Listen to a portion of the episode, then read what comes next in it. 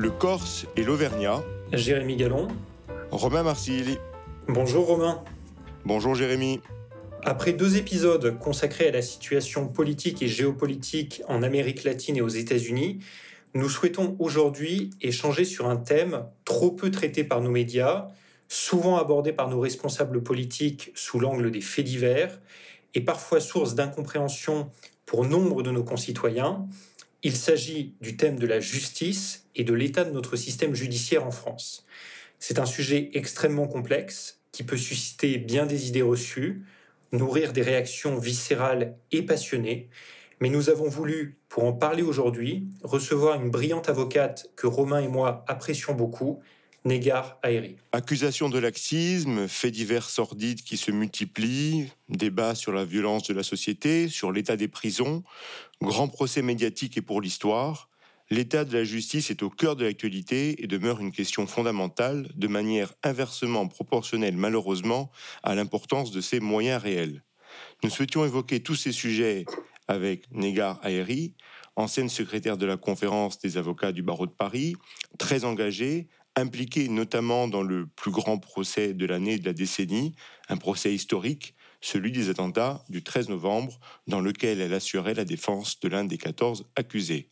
Bonjour Négar, que de nombreux sujets à évoquer avec vous. Bonjour Romain, bonjour Jérémy.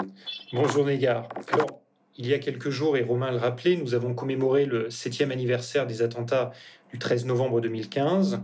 Entre le 8 septembre 2021 et le 29 juin 2022, s'était tenu, et vous étiez au cœur de celui-ci, le procès de ces attentats.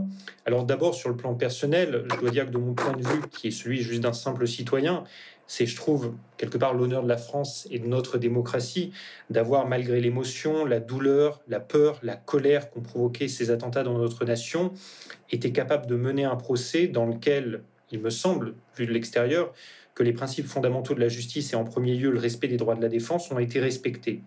Et donc la première question que je souhaitais vous poser, c'est de savoir si vous, qui lors de ce procès avez défendu Mohamed Amri, donc un belgo-marocain de 34 ans qui comparaissait pour avoir euh, ramené Salah Abdeslam à Bruxelles à la suite des, attentats.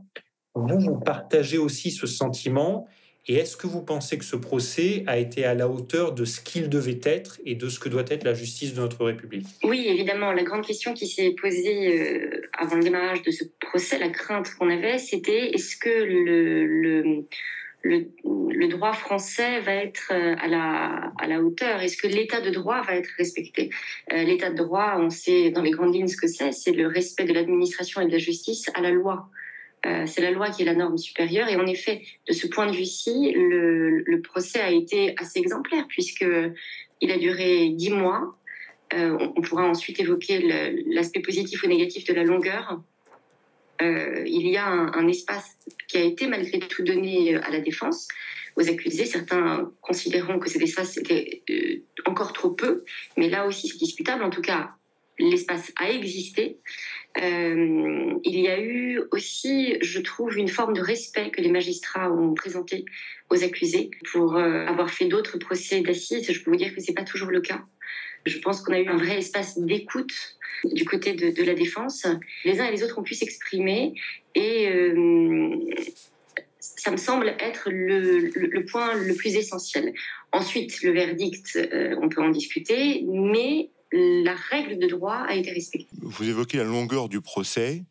Est-ce qu'une telle longueur a des vertus, selon vous, pédagogiques notamment pour ce qui concerne son traitement médiatique? la longueur est à la fois un aspect positif et, négatif. Est-ce que pour vous, c'est le bon type de format, ce type de procès un peu gigantesque, totalement hors norme? Ce type de format a-t-il pu nuire à finalement la qualité du verdict? Alors, c'était un procès inédit. Euh, aussi inédit que, l'étaient euh, les, attentats. Donc en ça, si vous voulez, le format est un format inhabituel et j'espère qu'on n'aura pas à nouveau un tel format.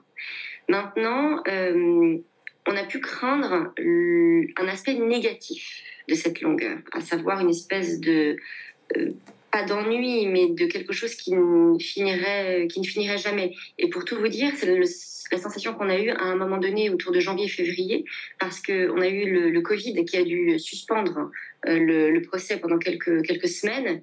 Et en fait, on, sentait vraiment qu'on rentrait dans un tunnel et on avait du mal à ce moment-là à, en voir le bout. Et ça, c'était assez angoissant. C'est-à-dire que ça a cassé à un moment donné le rythme. Donc c'était c'était extrêmement désagréable et, on, on, en a eu peur. Maintenant, moi, je, je vous dirais que pour moi, en tout cas pour mon client, il me semble que le temps long a été un allié. Pourquoi? Il faut savoir aussi que ces accusés sortaient euh, pour la plupart de plusieurs mois, voire plusieurs années d'isolement. L'isolement, c'est quoi? C'est le fait d'être dans une cellule coupée de la population carcérale. Donc les seules personnes que vous voyez, ce sont les, euh, les gardiens euh, qui vous, qui vous suivent, qui vous donnent à manger. Donc il y a très peu de communication.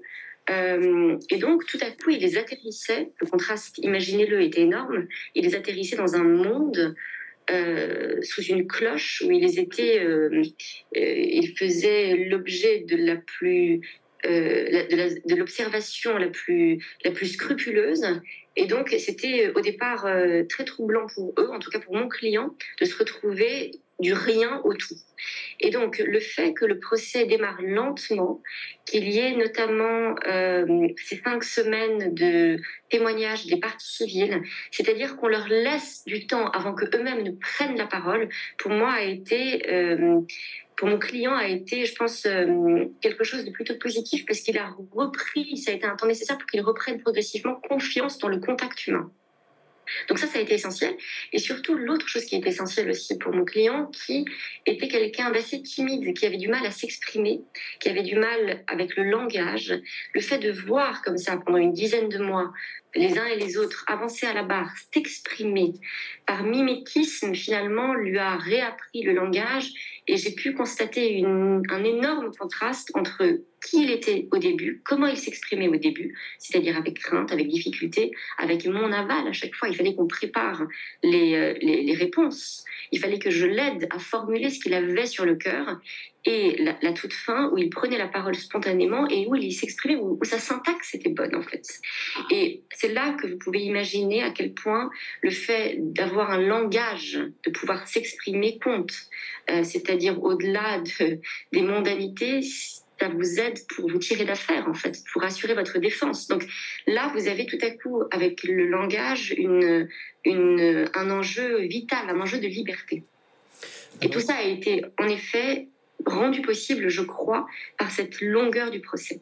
Alors Négard, ce que vous dites résonne beaucoup avec ce que disait d'ailleurs le, président Jean-Louis Perriès, euh, qui a présidé à, ce, procès, qui disait qu'en fait, la durée du procès a permis à la fois d'aller au fond des choses, mais aussi a permis aux accusés d'évoluer.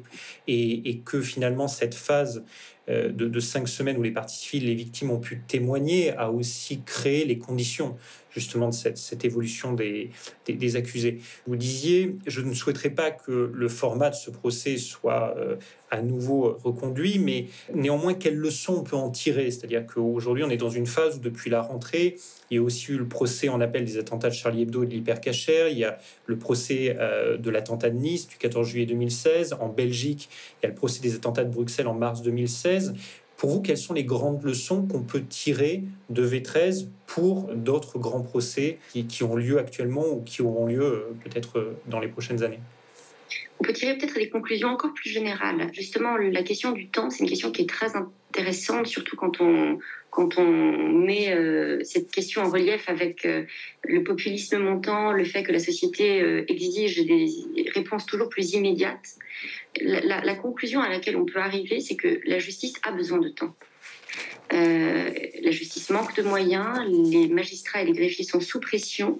Ça, c'est une chose et il faut leur permettre d'avoir des conditions de travail plus décentes. Ça, c'est une première chose. Mais le fait que la justice ait plus de moyens, je ne suis pas sûre que ça aura pour conséquence que tout à coup la justice deviendra plus rapide.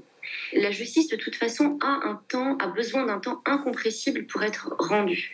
Et je voudrais euh, vous enfin, donner l'exemple, faire une comparaison entre les procès d'assises qui sont un peu des procès euh, idéaux finalement, parce que ce sont les seuls procès où on prend le temps euh, de, prendre plusieurs jours d'audience, de faire venir des experts, euh, de, de, faire, d'entendre les mises en cause, les victimes à plusieurs reprises, ce qui est très très rare. Il faut comparer ces procès un peu luxueux entre guillemets.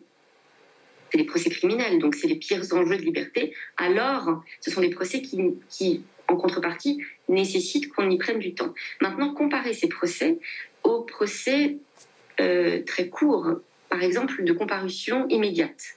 La procédure de comparution immédiate, c'est une procédure où vous avez des mises en cause qui sont placées en garde à vue pendant 48 heures, parfois un peu plus, mais 48 heures, et qui, euh, dans la foulée quasiment, sont déférés devant des magistrats et sont euh, condamnés euh, à plusieurs mois, voire plusieurs années d'emprisonnement. C'est-à-dire que vous avez tout à coup une justice, pour le coup super rapide, qui se déroule en 3-4 jours, en fait. Et en réalité, si vous allez à ces audiences-là, vous vous rendez compte que ce sont des justices, certes rapides, mais en réalité expéditives et donc archaïque, qui nous ramène des siècles et des siècles en arrière. Ça, c'est une justice qui est honteuse. Pourquoi? Parce qu'elle en devient presque automatique. Ce sont des magistrats qui euh, traitent, je ne sais pas, euh, dix affaires peut-être en une après-midi. Et ce sont des affaires qui commencent à 13h30 et qui s'achèvent parfois à minuit, 2h du matin.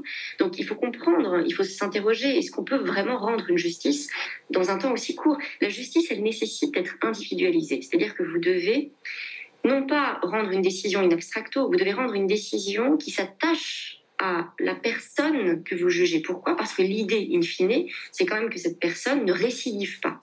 Donc ça suppose de la comprendre, d'adapter la peine à sa personnalité, et ça suppose aussi que la personne ait le sentiment d'avoir compris la justice qui lui est rendue. Tout ça prend du temps. Comprendre une personne, analyser un être humain, comprendre pourquoi elle a passé à l'acte, ce qui a fait qu'elle est basculée, prend énormément de temps. Et donc, euh, on a besoin, il me semble, de plus qu'une justice expéditive des comparaisons immédiates pour rendre une justice correctement. Peut-être pas jusqu'à jusqu'au format des attentats, mais le format des attentats était lié aussi au caractère massif des attentats. C'est bien parce qu'on avait plusieurs milliers de parties civiles, plusieurs centaines de, de de, personnes touchées dans leur chair qu'il a fallu qu'on fasse un procès fleuve. Si vous voulez, le format procès fleuve, c'est un format excessif, mais le format euh, des procès de comparution immédiate, c'est un format ridiculement et dangereusement court, et il faut trouver un entre-deux. Mais ce qui est sûr, c'est que la justice prend du temps, que les gens veuille à l'extérieur de l'enceinte judiciaire que la justice soit rapide est une erreur. Nigar, vous faites référence à la question fondamentale du temps. Il y a peut-être un choc aujourd'hui entre le temps nécessaire à la justice et puis le temps médiatique, qui est un temps qui s'est considérablement accéléré aussi depuis une vingtaine d'années et, l'essor des, réseaux sociaux. Et le mois dernier, la France entière a été bouleversée par l'affaire Lola Davier, du nom de cette adolescente dont le corps sans vie fut retrouvé dans une malle à proximité de chez elle dans le 19e arrondissement de Paris, après qu'elle a subi des, actes de torture et, de viol. Vous-même, vous êtes avocate dans une instruction toujours en cours, dans une affaire qui avait également créé beaucoup d'émotions euh, médiatiques, avant, malheureusement qu'on en parle moins en son temps, l'affaire Shaina Ansi, qui concerne le, viol, le harcèlement, puis le, meurtre de cette adolescence qui a été poignardée, euh, brûlée vive à, 15 ans à Creil en, 2019.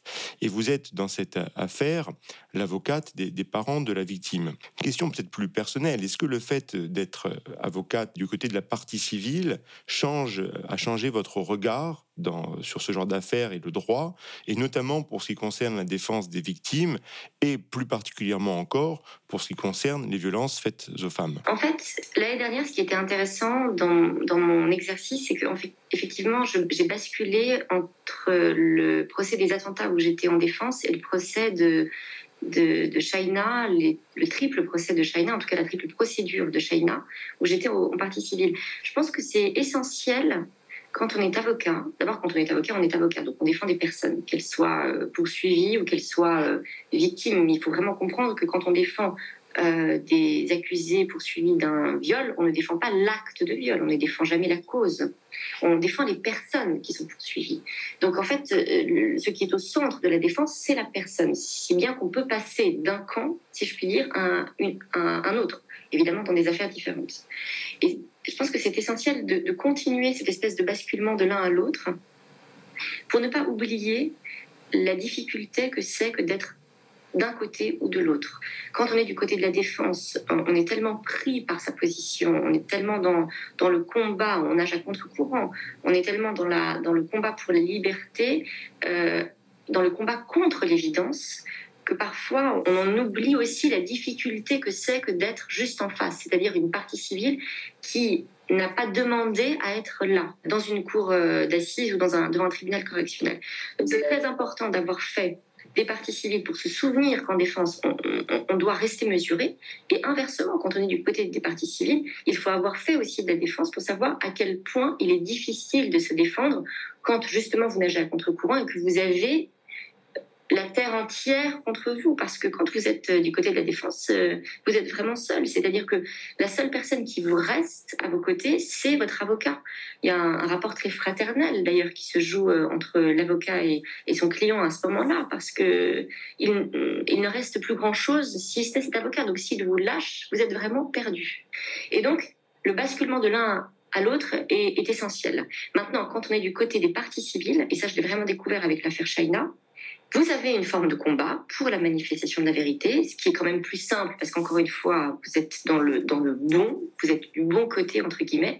Mais ce qui est très difficile et ce auquel je ne m'attendais pas, c'est que vous avez tout à coup une espèce de chape de tristesse qui vous tombe dessus. C'est-à-dire que cette tristesse-là, quand vous êtes du côté de la défense, vous y pensez de fait un peu moins parce que vous êtes vraiment du côté de, votre client. Donc, euh, vous ne pouvez pas penser à, trop de choses à la fois.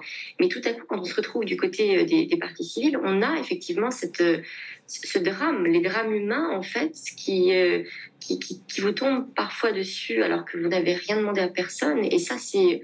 Ça, c'est super bouleversant. Vous savez, quand vous êtes avocat, le soir, vous laissez votre robe à votre cabinet, puis vous rentrez chez vous, vous passez à autre chose. Quoi.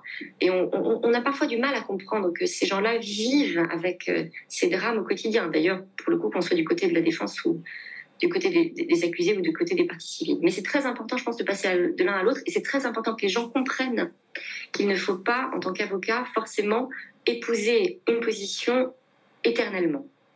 Ça, c'est très intéressant ce que vous dites, Négar, parce que je pense que euh, on connaît beaucoup d'avocats pénalistes qui ne se voient et qui ne, ne, brandissent que le côté de la défense, en fait, et qui, euh, certains disent dans des entretiens à longueur de temps qu'être un vrai pénaliste, c'est d'être nécessairement du, du, côté de la défense. Et moi, je trouve extrêmement intéressant que vous souligniez le fait que non, il faut euh, passer de l'un à l'autre, que d'abord, quand vous êtes avocat, vous êtes par définition avocat de personne, et que donc ça suppose être aussi bien avocat de la défense que, que des parties civiles.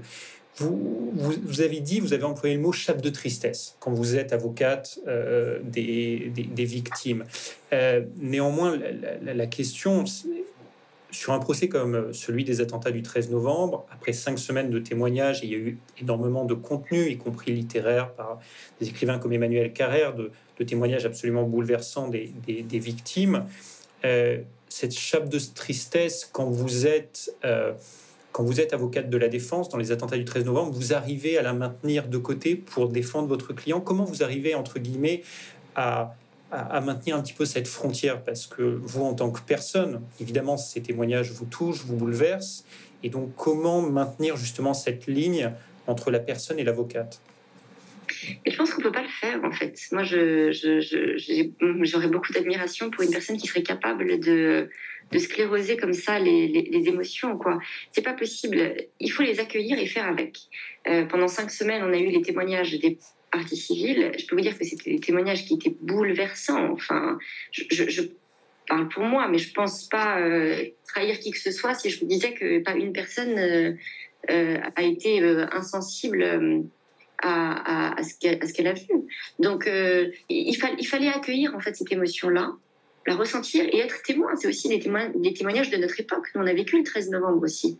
Donc, c'était important euh, d'être les témoins de ces témoins, en fait. C'était fondamental. Mais c'était aussi important, et je pense que ça ne nous a pas échappé, de savoir qu'un procès, c'est un procès qui doit, à l'issue, euh, aboutir à une décision dont les fondements seront des éléments objectifs. Donc, euh, il ne faut pas oublier la tristesse, l'émotion, par exemple les parties civiles qui existent, mais il faut aller au-delà en se fondant sur des éléments tangibles. Et puis, de mon côté, vous savez, les procès sont, rythmés. Il y a un calendrier judiciaire au sein du procès. Et donc, une fois que les cinq semaines de témoignage se sont, achevées, on est passé à autre chose d'une certaine manière. C'est-à-dire qu'on a, on a clos une, une forme de, de, de, de, petit chapitre dans le procès et on est passé à autre chose, notamment à, à l'examen des charges. Et en fait, très rapidement, vous savez, vous rentrez dans le mouvement, et c'est le mouvement un peu qui vous sauve, qui fait que bah, vous n'avez pas oublié, mais vous passez désormais à autre chose.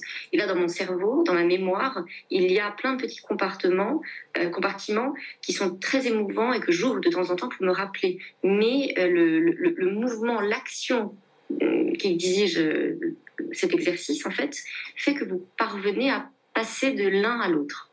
Merci euh, pour cet éclairage aussi sur votre métier qui est certes très connu, mais dont ces aspects-là ne sont pas forcément toujours compris, euh, notamment pour ce qui concerne la question de la, de la personne et de la défense des libertés publiques en général. Cela peut permettre de faire mieux connaître la justice, qui est une, une institution qui n'est pas toujours, euh, on va dire, appréciée par les Français. Selon un sondage de l'IFOP pour le barreau de Paris, seulement 54% des Français ont confiance dans la justice alors, cela est certes mieux que la confiance envers les médias, 28%, ou les élus politiques, 34%, mais cela reste loin derrière d'autres institutions comme, comme l'école ou comme la police. Alors, c'est un très vaste sujet qu'on va, qu'on va diviser en plusieurs questions, mais Selon vous, à quoi est liée cette, cette méfiance relative? Est-ce un manque de communication, de pédagogie, ou plus structurellement lié aux carences du système, son, manque de moyens, ou plus généralement, comme vous l'expliquez de manière assez euh, structurelle dans notre société, un gros problème vis-à-vis du temps?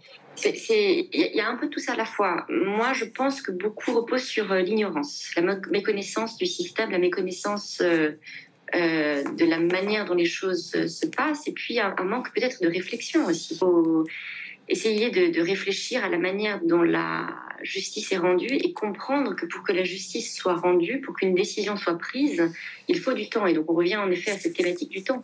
C'est-à-dire que le présent ne peut jamais se lire en temps réel. Lorsque vous avez, par exemple, un, un fait divers, la société exige une réponse immédiate c'est effectivement le fait divers dont vous avez, euh, que vous avez évoqué euh, euh, tout à l'heure, Romain, l'affaire Lola. On a vu un peu ce qui s'est passé et on sentait une espèce d'impatience en fait générale de la société pour trouver quelqu'un. Le, présent ne se lit pas en temps réel, c'est-à-dire que vous avez nécessairement besoin d'une espèce de distance, d'un recul, d'un temps incompressible pour comprendre ce qui se passe. Je, donne parfois cet exemple-là, peut-être qu'il il, il sera parlant pour vous aussi. Il faut imaginer que dans une enceinte judiciaire, vous avez en plein milieu de cette enceinte une statue. Vous avez deux parties. C'est la défense et l'accusation. Et chacune est de part et d'autre de cette statue. Donc, l'idée, et on s'accorde là-dessus, c'est que tout le monde regarde la statue. Là-dessus, on s'accorde. Mais personne ne voit la même chose. Parce que chacun est, depuis son son positionnement, depuis sa position. Ça, c'est la structure d'une enceinte judiciaire. C'est-à-dire que moi, quand je suis du côté de la défense, j'ai du mal à comprendre ce que pense la partie civile et inversement, lorsque la partie civile est partie civile, elle a du mal à imaginer mon point de vue. Nous avons la chance dans cette enceinte d'avoir un magistrat qui s'appelle le juge, qui va devoir trancher, qui lui a la possibilité de faire le tour de cette statue. Donc de temps en temps, il va aller de mon côté, de temps en temps, il va aller du côté de la partie adverse, de temps en temps, il va faire lui-même le tour, jusqu'à finir par comprendre un petit peu, jusqu'à avoir une idée le plus exhaustive possible de la situation. Mais ça, rien que ça, ça prend un temps énorme.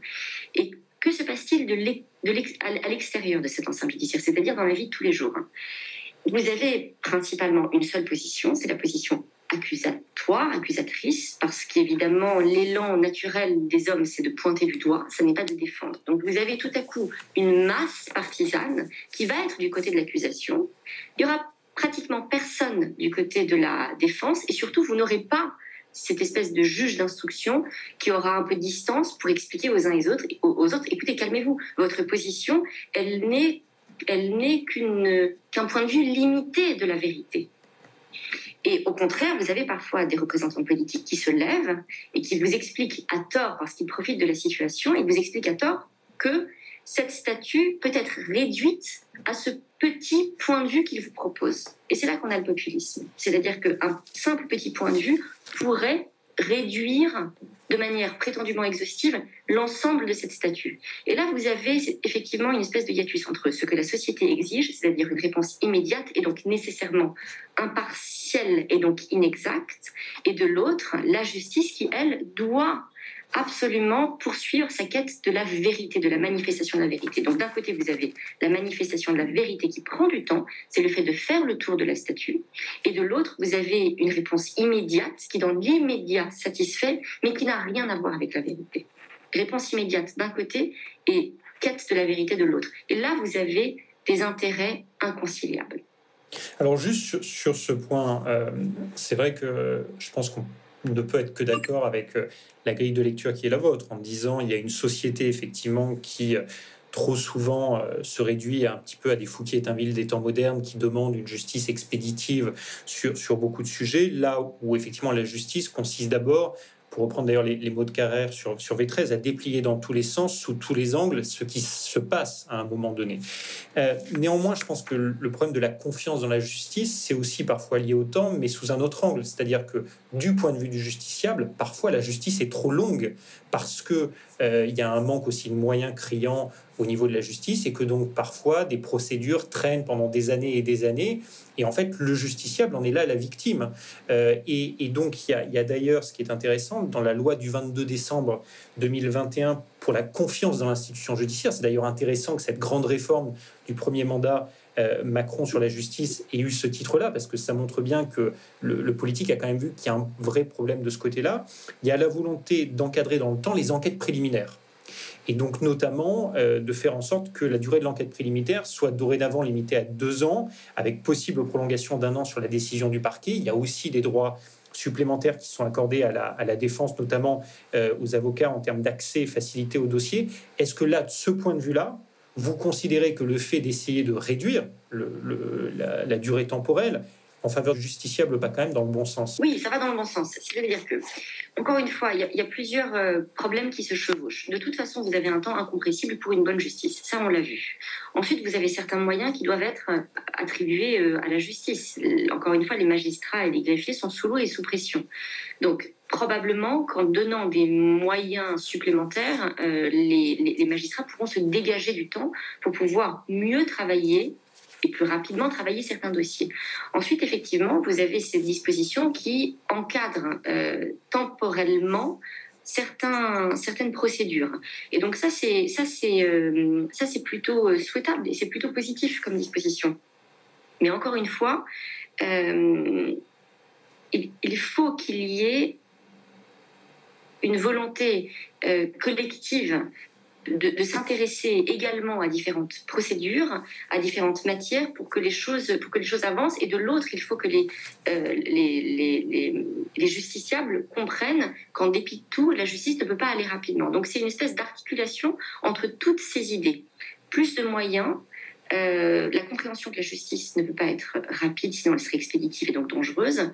Et donc, c'est euh, une, fois tout ceci mis bout à bout qu'on pourra peut-être avancer correctement. Et est-ce que, une fois que cela sera mis bout à bout, bien sûr, mais est-ce que cela est finalement compatible avec aujourd'hui ben, les, accélérations du temps, et notamment celle du temps médiatique Notamment alors ça, c'est on se place aujourd'hui dans, cette, grande tendance, mais il faut rajouter à ça que nous sommes quand même un pays qui a aussi une tradition, euh, on va dire, relativement sceptique, et ça c'est aussi à, son honneur, tradition intellectuelle, sceptique euh, globalement, euh, par rapport à la justice, depuis Montaigne, Pascal, on se souvient, plaisante justice qu'une rivière borne. Donc, quels sont finalement, quels pourraient être selon vous quelques grands éléments de réforme structurelle pour redonner confiance dans, dans, la justice. Et euh, on, parlait de pédagogie. Alors cela passe, espérons, par euh, des prises de parole comme, euh, comme la vôtre qui peuvent détailler tous les grands enjeux. Mais à, une autre échelle, qu'est-ce qui est aussi, selon vous, souhaitable et possible? Pour moi, la chose la plus essentielle, c'est la pédagogie, c'est-à-dire comprendre, le, faire comprendre aux gens le mécanisme de la société, de la justice, pardonnez-moi. Si euh, les justiciables espèrent que la justice soit aussi rapide que les commentaires des politiques euh, au moment des, des faits divers sordides qu'on voit, ça n'arrivera pas. Donc il faut que les justiciables comprennent qu'il y a un hiatus entre le, le, temps médiatique et le temps judiciaire et que c'est absolument inconciliable. C'est-à-dire que ça, moi, je peux vous donner une réponse euh, définitive dès aujourd'hui. Euh, on n'arrivera jamais à coller le temps judiciaire sur le temps médiatique. Et heureusement, parce que sinon, on risque d'aller droit dans le mur avec des, euh, des, des, erreurs judiciaires monstrueuse et inadmissible. Donc ça, de toute façon, c'est pas possible. L'un ne pourra pas se calquer sur l'autre. Ensuite, il faut que les gens comprennent, comprennent et comprennent comment fonctionne la justice. Et pour ça, je crois que le plus important, c'est d'aller voir d'aller euh, voir, euh, visiter, faire du tourisme judiciaire, aller se promener au palais de justice, aller dans les salles d'audience, aller voir euh, des, assister à des procès de comparution immédiate versus aller visiter des procès de cour d'assises pour comprendre comment on parle aux justiciables, comment on les traite, comment est-ce que dans certains cas la justice semble être automatique, comment dans d'autres cas la justice semble se coller à la personnalité donc le principe de l'individualisation des peines. Et c'est seulement en faisant cet effort-là qu'on comprendra. Je vous donne une anecdote. Euh, bon, vous savez que les victimes, on dit souvent d'elles qu'elles ont tous les droits. C'est-à-dire qu'elles ont le droit de détester les accusés, qu'ils les ont mis dans ce pétrin. Elles ont le droit aussi de détester les avocats des, des accusés, parce que parfois elles associent euh, les deux. Ce qui est très intéressant, c'est que nous, nous nous sommes retrouvés aux attentats du 13 novembre, au procès des attentats du 13 novembre, au départ, euh, en, concentrant effectivement une, une inquiétude, si ce n'est une haine de la part de certaines parties civiles on a, au bout de dix mois, euh, fini par euh, connaître les visages de beaucoup de, victimes de parties civiles qui venaient assister à cette audience. Des, des, visages qui sont, finalement, qui sont finalement devenus familiers, des, des, bonjours, euh, des, discussions qui se sont ébauchées finalement entre des avocats des accusés et des avocats des, et, des victimes. Et ce qui est intéressant, c'est que à la toute fin, il y avait parfois des, sur les réseaux sociaux des, des des, personnes qui, euh, qui, qui, insultaient, qui parlaient mal aux, aux, avocats des accusés. Et ce qui est intéressant, c'était que les premières personnes à ce moment-là à défendre les avocats des accusés étaient les victimes qui étaient dans la salle. C'est-à-dire qu'on a pu voir, je ne sais pas si ça s'appelle une évolution, mais en tout cas, il y a quelque chose d'intéressant qui s'est passé. On a pu voir des victimes qui, à force d'assister à cette audience et à force de comprendre que les choses étaient finalement extrêmement complexes dès lors que des noms qu'elles avaient lus dans la presse devenaient incarnés par des personnes qui étaient physiquement là, dans le box des accusés devant elles, elles se sont rendues compte que finalement les choses étaient extrêmement complexes et finalement le sens de la mesure et des nuances est venu. Et pour qui? Pour des victimes qui, elles, ont le droit d'être radicales jusqu'au bout, en fait. Donc c'est très intéressant, très important pour euh, comprendre la complexité des choses d'aller assister à des audiences. Ceux qui ont effectivement traversé les neuf mois de ce procès disaient que c'était extrêmement dur, qu'il y a eu euh, des souffrances terribles, mais qu'il y a eu aussi ce, que vous décrivez, c'est-à-dire quasiment une communauté qui s'est créée dans cette salle d'audience et un sentiment d'humanité qui, l'a traversé, euh, notamment de, plus en plus jusqu'à la fin. Euh, pour revenir sur la question du lien de confiance entre nos citoyens et l'institution judiciaire, dans la réforme que, que j'évoquais tout à l'heure, qui a été adoptée fin 2021, il y a une mesure qui a fait beaucoup de bruit euh, et sur laquelle ça nous aurait intéressé d'avoir votre avis, c'est la généralisation des cours criminels pour faire juger les crimes passibles de 15 à 20 ans. Donc ça veut dire quoi? Ça veut dire que vous disiez euh, un petit peu plus tôt que pour vous, le, entre guillemets, le, euh, le, le, modèle même du procès, c'est les procès en cour d'assises où vous avez des jurys populaires. C'est là où on prend le temps vraiment de rendre justice, etc. L'idée euh, pour les crimes passibles de 15 à 20 ans est d'enlever aujourd'hui les jurys populaires et de les faire juger. Donc c'est toujours, et c'est important de le rappeler, criminalisé. On passe pas du tout, euh, c'est pas correctionnalisé, mais c'est jugé par une cour criminelle qui serait là composée de cinq magistrats professionnels et non pas de, de jury populaire. On garderait le jury populaire pour les crimes de plus de 20 ans, où là on passerait non plus seulement à 6 jurés, mais à 7 jurés. Euh, d'un côté, il y a eu des critiques disant finalement, on revient sur un acquis historique que sont ces, jurys populaires pour les crimes euh, donc, qui sont passibles de 15 à 20 ans. De l'autre, certains disent, euh, ben, on s'est aperçu qu'il y a eu des expérimentations qui ont été faites et que le taux d'appel sur ces cours criminels composés de magistrats professionnels n'est pas supérieur, au contraire, elle est même parfois inférieure aux, aux jurys populaires. Et donc, je voulais avoir votre avis là-dessus. Est-ce que vous pensez que c'est une bonne mesure qui va dans le sens de la restauration de la confiance entre les citoyens et la justice et d'une plus grande efficacité de la justice ou au contraire, est-ce que vous pensez, vous, qu'il aurait fallu garder les jurys populaires pour garder aussi ce lien direct entre les citoyens et la justice? Oui, Jérémy, je pense qu'il faut, euh, faudrait garder euh, évidemment ces jurys populaires. En fait, euh, ça m'inquiète parce que ça devient de plus en plus de l'entre-soi, tout ça. Euh, il y a un moment donné où il faut en effet que des, personnes de l'extérieur viennent, s'intéressent, qu'on les oblige à s'intéresser à ce qui se passe dans la justice. Euh, les jurés populaires, c'était la, c'est la porte ouverte à la société. C'est une manière de faire entrer la société, d'intégrer la société dans le processus judiciaire. Et puis vous savez, euh, on n'a pas de peine de mort, on a très rarement des peines perpétuelles incompressibles, si bien que personne qui euh, est condamnée est vouée à un moment donné à retourner dans la société. Et il faut que cette société-là juge elle-même les personnes qu'elle va devoir recevoir à nouveau et réaccueillir à un moment donné euh, en son sein. Donc euh, c'est très important et c'est une manière de faire participer encore une fois la population et responsabiliser les uns et les autres. Si on n'arrive pas à faire que des euh, personnes viennent assister à des audiences en tant que spectateurs, il faut au moins obliger les jurés, obliger les citoyens à venir en tant que jurés rendre la justice. Et je peux vous dire que au procès d'assises, les, jurés sont des gens qui sont extrêmement intéressés par ce qui se passe. Euh, ils ont vraiment à cœur de, de, d'exécuter de, cette mission avec le plus, grand, des scrupules. Donc, ce sont des moments qui sont toujours très, très beaux, voire bouleversants à, observer.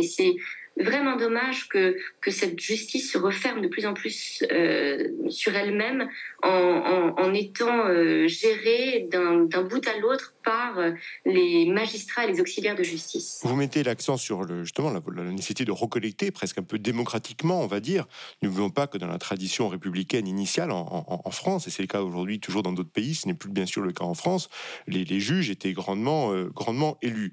Euh, bon, c'est on va pas rouvrir le, le, débat maintenant sur la nécessité d'élire ou pas les juges. Ce qui est certain, c'est qu'une partie du spectre politique français brandit beaucoup le thème du, du laxisme judiciaire, ce qui à mon avis souvent surtout une, grosse confusion entre un prétendu laxisme de l'appareil la, judiciaire et euh, de manière plus certaine peut-être une incapacité globale de l'exécutif à faire appliquer la loi, mais ça c'est deux sujets euh, très différents. Ce qui est certain, c'est que il y a, euh, sans parler de laxisme, un des grands scandales aujourd'hui de la condition judiciaire en France, c'est l'état des prisons. Écoutez, la, une, fois le débat sur la peine de mort euh, achevé parce qu'on a réussi à l'abolir, il reste en effet un débat fondamental qui est celui de l'état des prisons.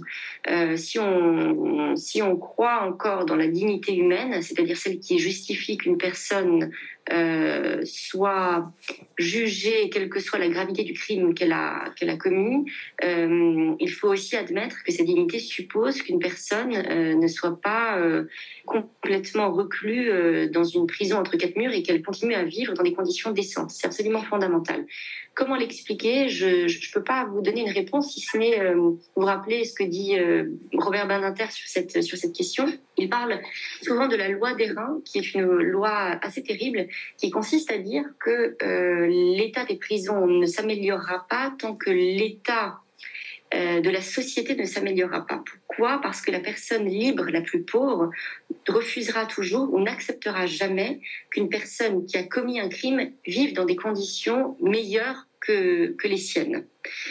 Sauf qu'il y a un contre-argument énorme contre cette, euh, contre cette idée, c'est que la personne euh, libre aura toujours, même la plus pauvre, aura toujours quelque chose de plus que la personne détenue, c'est précisément la liberté.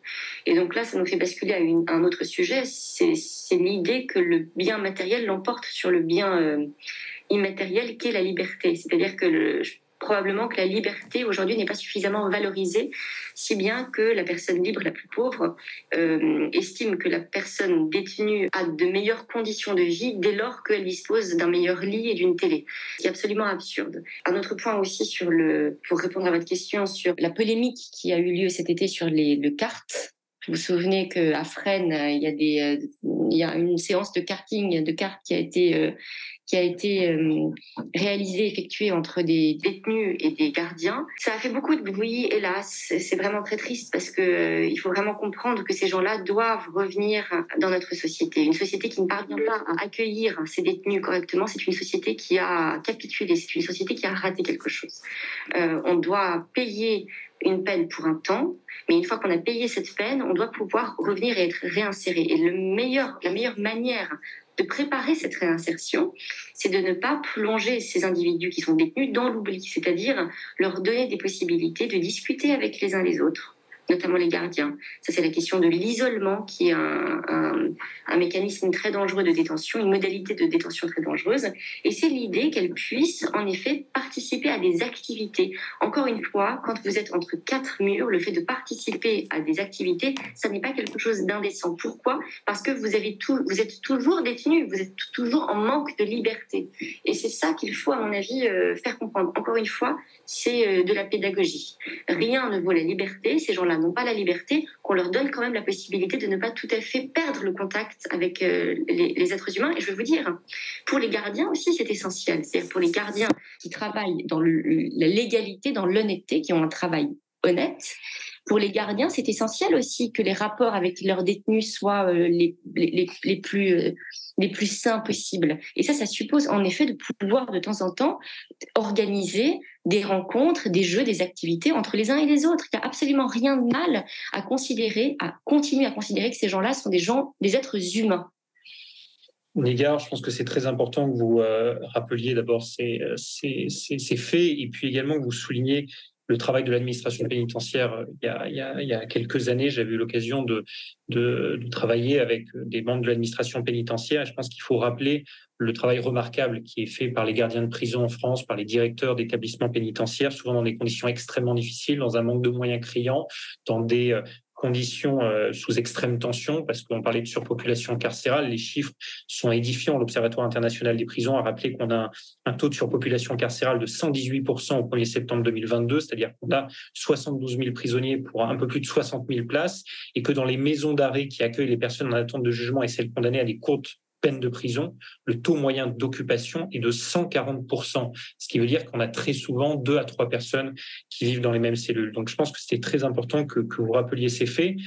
Négar, merci beaucoup euh, d'avoir partagé avec nous votre vision de la justice euh, de manière très personnelle, très intime. Et, euh, et en tout cas, c'était un échange passionnant. Merci à vous. Merci beaucoup. Merci à vous. Merci beaucoup, Négar.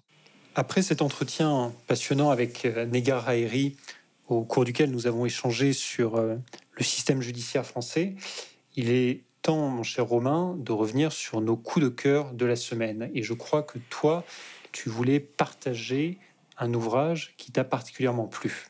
Oui, je souhaitais te parler d'un très beau livre tant sur le fond que du point de vue de son édition, qui est remarquable par son iconographie. Il s'agit de Déjeunons sur l'herbe de Guillaume Durand, qui vient de remporter le Renaudot Essai. Donc il s'agit bien de Guillaume Durand, le, le célèbre euh, journaliste qui aujourd'hui officie sur euh, Radio Classique. Durand part de sa passion pour Manet, et plus encore pour son célèbre tableau Le, le Déjeuner sur l'herbe, pour à la fois nous conter une histoire de l'art moderne, décontractée, légère, cultivée très pédagogique, mais aussi pour nous retracer une sorte d'autobiographie sous l'angle de l'art. Alors moi, c'est un exercice que j'aime beaucoup, cet exercice de l'autobiographie prise sous un angle particulier et presque exclusif. J'aime beaucoup cet exercice depuis que j'avais lu le, fameux John Barleycorn de Jack London, dans lequel Jack London nous racontait sa vie de manière romancée et sous l'angle exclusif de son rapport à l'alcool. Donc là, c'est beaucoup plus sain dans, euh, dans, dans, ce livre de Guillaume Durand, dans Déjeunons sur l'herbe, parce qu'il a réussi à la fois à nous parler remarquablement bien d'histoire de l'art moderne, à partir de Manet, en tissant tous les liens qu'unissent ce, génie qui a bouleversé la peinture à une foultitude d'autres artistes, de Monet euh, bien, évidemment en premier, comme à des artistes dits contemporains comme Jacques Monory, César, Jeff Koons, Niki de Saint-Phal et beaucoup beaucoup d'autres.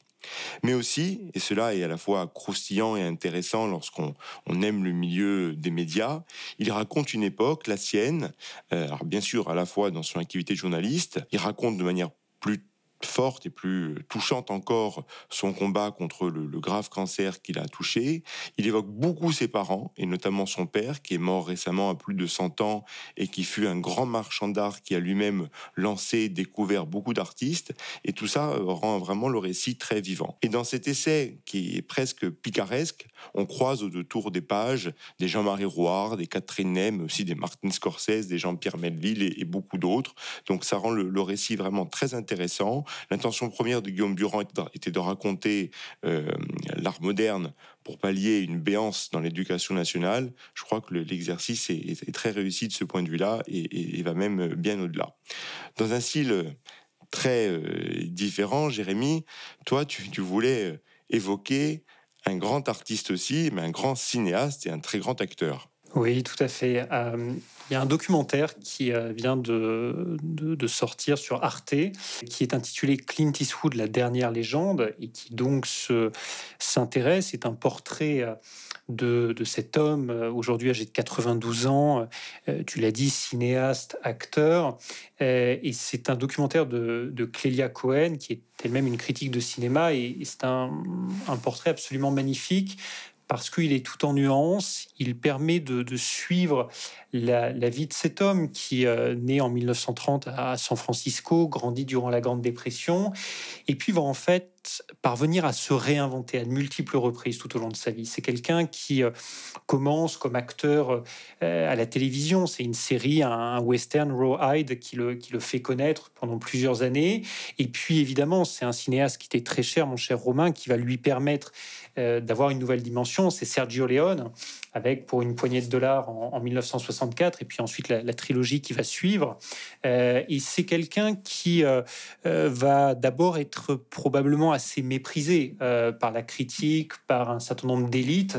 il y a notamment des séquences où on voit un certain nombre de critiques être extrêmement dures, parce que le personnage, notamment de, l'inspecteur Harry, Dirty Harry, va être vu notamment par toute une intelligentsia démocrate de la côte est américaine comme l'antithèse de, ce qu'il faut, ce qu'il faut être, ce qu'il faut faire.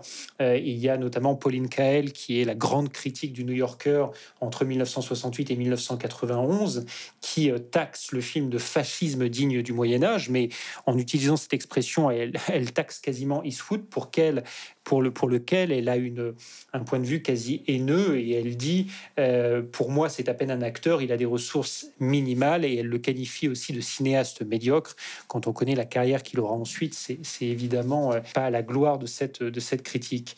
Mais c'est quelqu'un qui va constamment se réinventer, je le disais, parce que d'abord comme acteur, assez vite, il va être capable de faire des films très sensibles, de jouer des rôles extrêmement différents.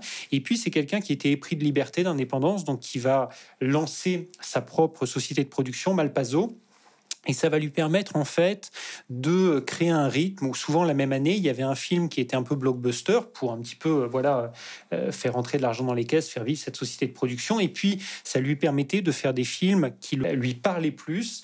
Et donc c'est euh, notamment des films où on n'attend pas Clint Eastwood. C'est Breezy, un film où il s'intéresse à une jeune hippie, lui pourtant à qui que l'on associait plutôt à la droite républicaine. voilà, c'est une ode délicate à la musique country en 1980 avec Honky Tonk Man. C'est un western mélancolique avec José Wells hors la loi en 1976 où il réinvente complètement le style du western et il casse en fait ce modèle du western qui lui avait permis de grandir. Et puis ensuite des films en 1995, on, se souvient évidemment sur la route de Madison avec Meryl Streep et puis toute une, toute une série de films. On peut pas tous les, citer ici, mais ce qui est frappant chez Clint Eastwood, c'est quelqu'un qui a toujours refusé dans son cinéma et dans sa vie une vision manichéenne de la société. C'est quelqu'un qui était là où on ne l'attendait pas. Et ça permet d'avoir une œuvre cinématographique qui est absolument exceptionnelle, aussi bien en tant qu'acteur qu'en tant que réalisateur. Et puis, c'est aussi quelqu'un, et alors si on peut faire un parallèle, dans l'épisode de la semaine dernière, moi j'évoquais Alex Ferguson, euh, un, parallèle entre ces deux hommes, c'est que ce sont deux boulimiques de travail. Et ce qui est frappant, c'est qu'aujourd'hui, à l'âge de 92 ans, c'est quelqu'un qui euh, réalise quasiment un film par an. Et donc voilà, et donc ce, documentaire est magnifique, il est très bien narré, euh, très bien construit, et c'est un très très bel hommage à Clint Eastwood. Eh bien, écoute, je pense qu'on pourrait faire un épisode entier sur Clint. Je crois qu'on l'apprécie beaucoup tous les deux. Ce serait, ce serait sans problème qu'on pourrait le faire. En tout cas, euh, ça a du panache de terminer euh, un épisode largement consacré à la justice par euh, Clint Eastwood et, par euh, la mention de, l'inspecteur Harry, qui a une vision de la justice qui, je ne te le cache pas, me semble assez séduisante également. Mais heureusement, on n'a pas dit ça devant Négard. Merci Jérémy, et puis à la semaine prochaine. Merci beaucoup Romain.